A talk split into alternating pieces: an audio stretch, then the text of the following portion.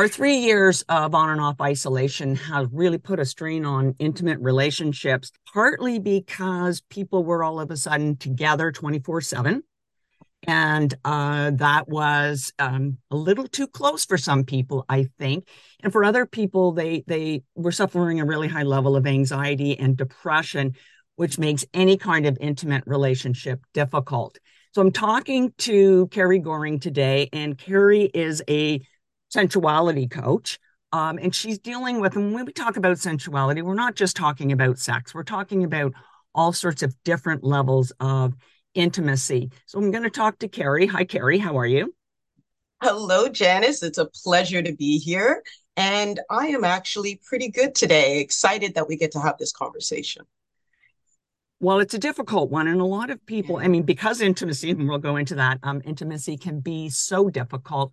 But can you talk about the different types of intimacy? Mm-hmm. I, I just love that you're touching this because you know very few people recognize that there are differences and there are there is intimacy that is on an emotional level you know think about uh, your your very dearest friend that you have a platonic experience with but what may draw the two of you together is that there is this this this this deep uh trust and like vulnerability that you can express with that person. And that is a level of connection that is very deep.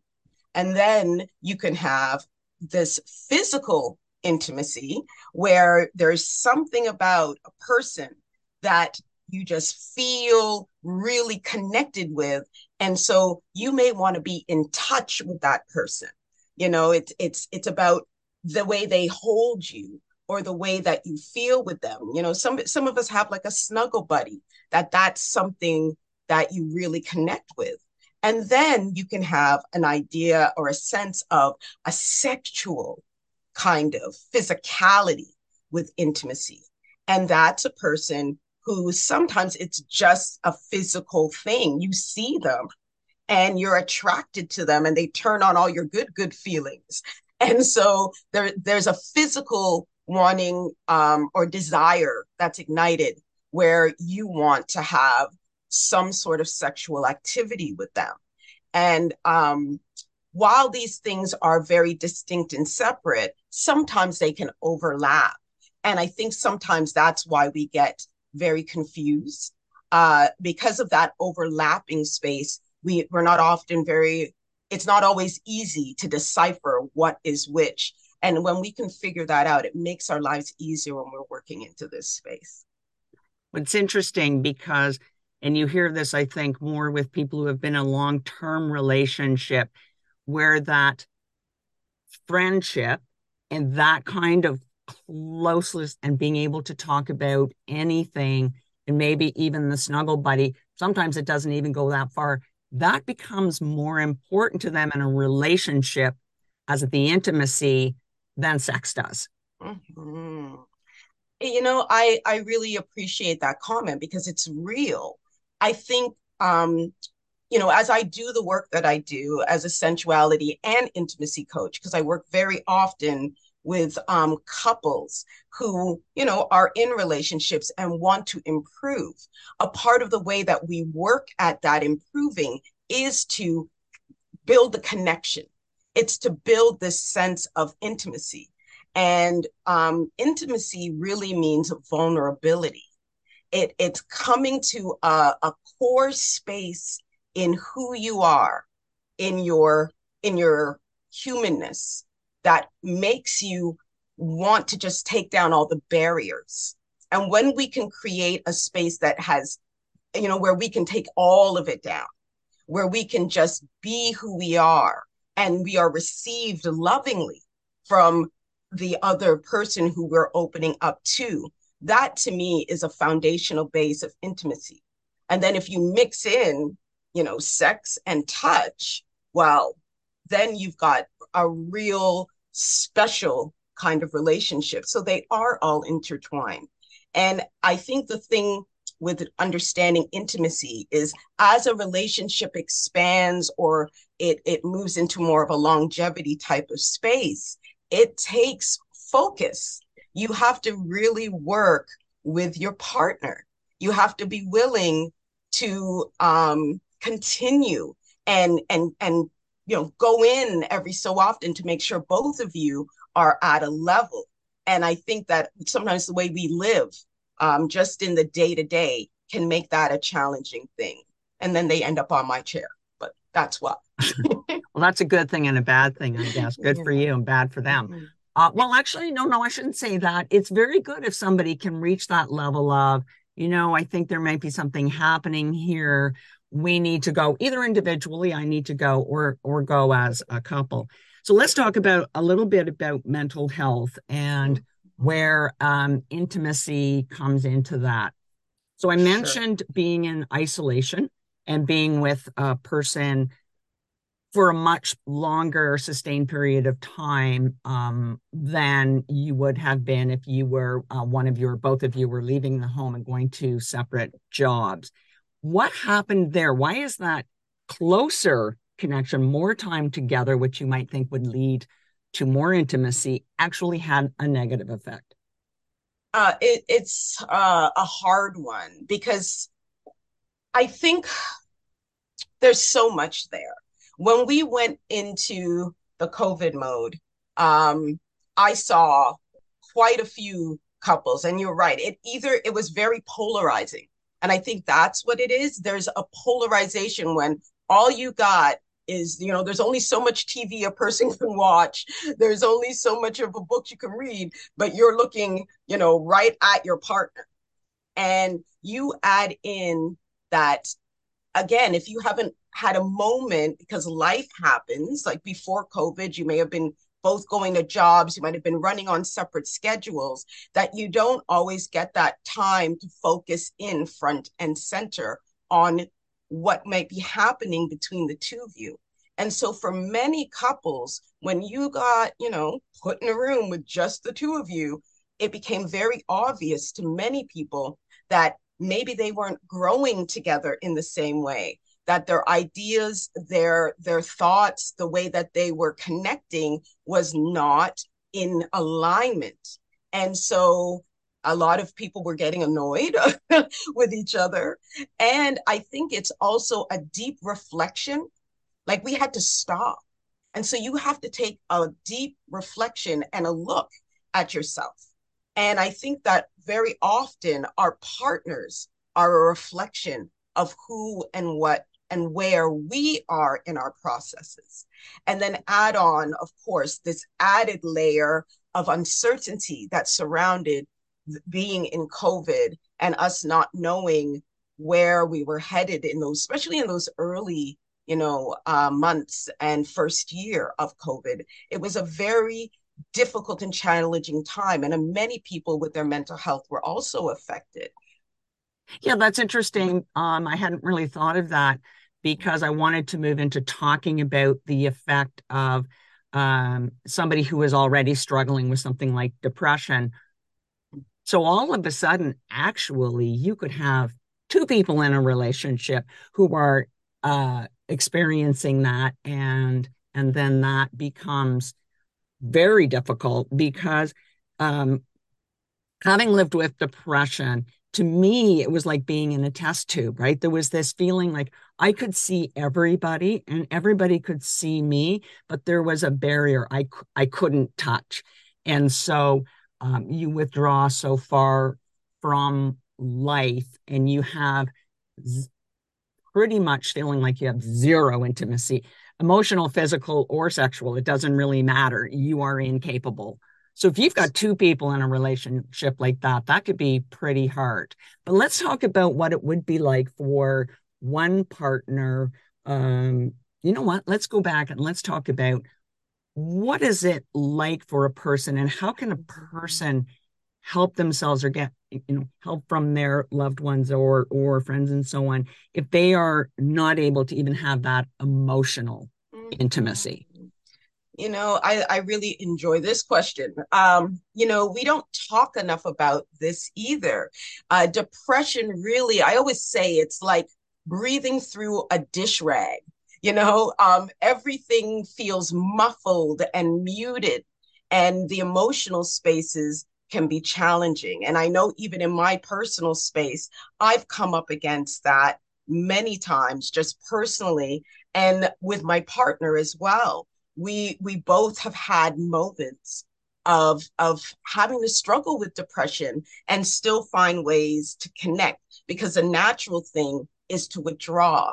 And what i have always found is helpful was that um, once you understand your your attachment styles like where and how you interrelate to others what will happen is that for me um, it's moving from that like radical space of understanding that you're you are depressed or you are feeling through this muted space. So if that is the case if you can verbalize it in some way that helps. And or what i found was if it's for me in myself i would use just basic touch because we need to to almost shock your body I don't want to call it a shock, but you have to kind of bring back in and rewire some of the synapses that may be outside of yourself. So, definitely, if you're in a depression, always say get some professional help. Make sure that you have somebody, if you can, access that. And if and and as a supplement, when you're trying to reconnect with yourself i always found that the, that it it helped if i do like physical touch. So giving myself the hug giving myself that touch saying to myself that i love myself. Um those were like the very rudimentary fundamental spaces of how i would work that. And then it worked into uh, my partner and i like we were so disconnected. And what we actually did, and I, this is what I do with my clients, is we almost work with that fake it till you make it moment. And so um, once I knew where he was in it, I would ask him, How and what do you need from me to be able to feel like we're connected? And for him, it was he needed me to check in on him three times a day we were we both work from home even now. And um, to build back that sense of ourselves and intimacy we would do that. So he needed those three times a day. I really um a person i like acts of service. I like things done for me. So every morning he would well, who doesn't right? Right right? I like that myself. Sorry, I had to jump in there, but right? so, I, I ain't mad at you. That's exactly the truth. Um, my partner, uh, he would make me a cup of coffee, and then he would send me a text, right? Because depending on where I'm at, he would send me a text three times a day, and we spe- we specified like it was two o'clock, it was um seven o'clock, and then at ten. And even if we were in the house, he'd have to send me a text that said, I love you. You are special to me. And that cup of coffee in the morning. And we did it for about, at the time, the, we did it for a 15 day period. Like it was 15 days that it had to be done. Don't, no exceptions. And what, what we found was one, it built in a routine. And I think when you are in the spaces of like a mental fugue, if something is happening, sometimes it is about building some safety and comfort um, just from the routine. And I found that with that um, level of my touch, so that was a part of the routine for me, as well as his active um, acts of service and the same for him, we were finding that that routine actually brought us back into the space, brought us back into being able to connect or even just having the ability to start the process of connection on a physical level. I shared a story with you that I read, and I think this is, um, I read it and I thought this is exactly how you feel if you're in that deep, paralyzing depression where it's hard to get out of bed every day. And it was the story of Sarah and Tom, and they were a married couple. Sarah felt that totally disconnected from the world and um, terrible about herself, horrible self esteem. And, and I mean, it can just start with, I can't get out of bed and do this, and I should be able to do this. And she talked about when she would hear the door close and Tom had come home, she would try her best to get out of bed and see Tom. And that might be a short period of time, but he did exactly, or they did exactly what that you were talking about. And this can be really difficult, especially for for a, a partner. She would try and start dinner, and she would try and cook, and in the middle, it became impossible for her to continue. So Tom would come and say, I will finish. And that allowed her, and I think that this is really important that people need to understand, and it goes to intimacy, that allowed her to breathe and say, okay, I'm depressed. It's okay that I can't do this because Tom understood. Because she could cook a meal yesterday doesn't mean she can do it today. And it's extremely hard for the person, um, like I said, for the partner to be able to do that on a daily basis and have that kind of understanding because their life is has become, you know, a literal hell as well. And I I agree with you, you know, um, it is a, such a challenging uh, space when some one of the one of the partners in this couple um, is having and going through a severe or a sense of being depressed because it it is it can be like i that that space of I can't get out of bed. And so a lot of the work that I do is also about um offering grace offering some grace in the spaces of how we approach being in relationship with each other. And what I mean by that is that when you are uh, partnering, it, it takes two people, right? And two people being in their sense of who they are.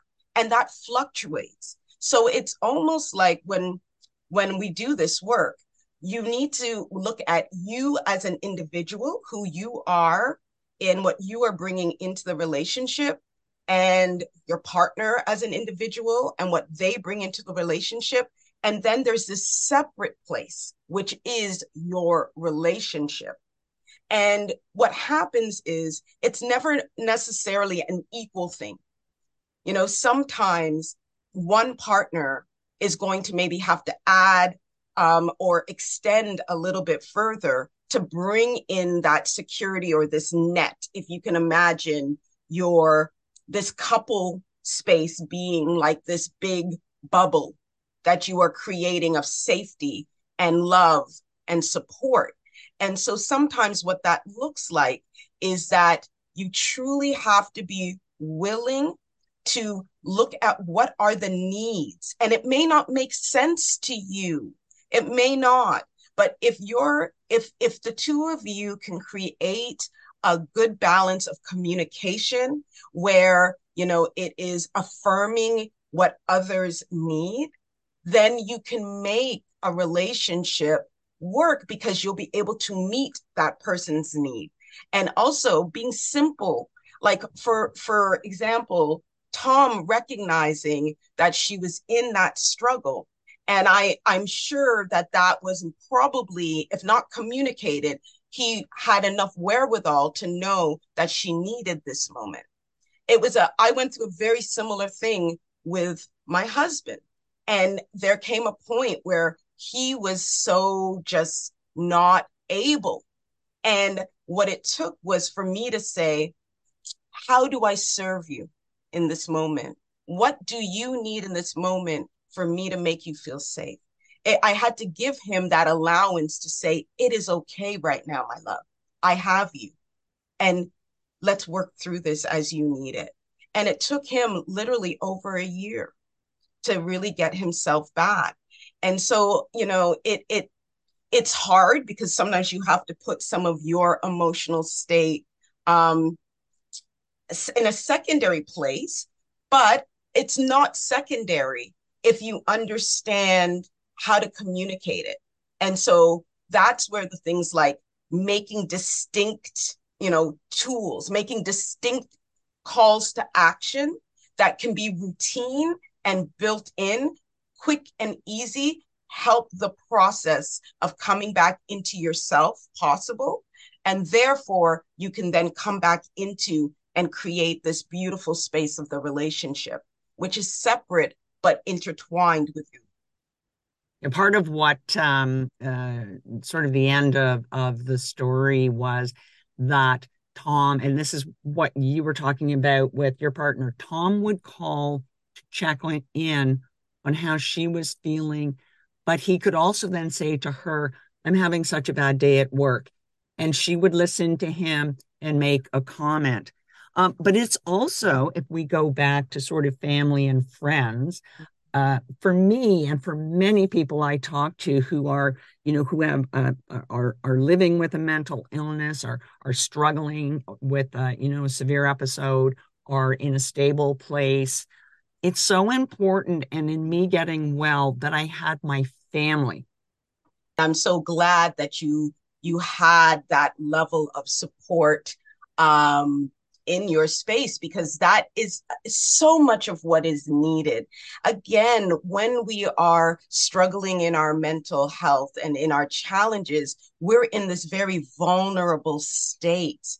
And so if we can have people around us like our families like or in my case um it's been more about i have an incredible friend network um where you can just lay it out where you can just be in that vulnerability and they're willing to hold that space for you.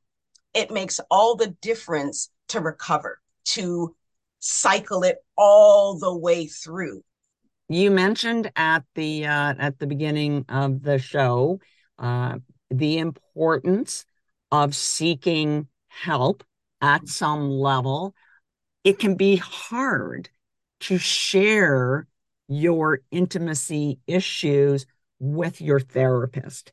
And I think that from from what you're saying, that would be a very important element of any kind of therapy that you were in. You're talking about your life and, and what's happening. It's really hard to talk to someone, uh, a therapist, even though you trust them on so many other levels. I know that that's kind of where I have come in because everybody recognizes when you work with me, I'm a trauma informed um, coach. So I really do work with the traumas that we come through and, and what that can look like. But um, very, very often too, it has to do with like your intimate react um, interactions with folks. So it is important to know that you can or find out if you can, because it is a challenge, uh, to make those kinds of connections, right? Because intimacy and our sexual life is such an important part of our overall health and well being. And I know that a lot of people come to me because they know it's a no judgment space uh, and, and have those have those emotions come out for you and have those feelings of pleasure come out. Thanks uh, so much in coming on and talking about this. We may have to talk again about a whole lot of other stuff because this is such a Love big project. You're welcome.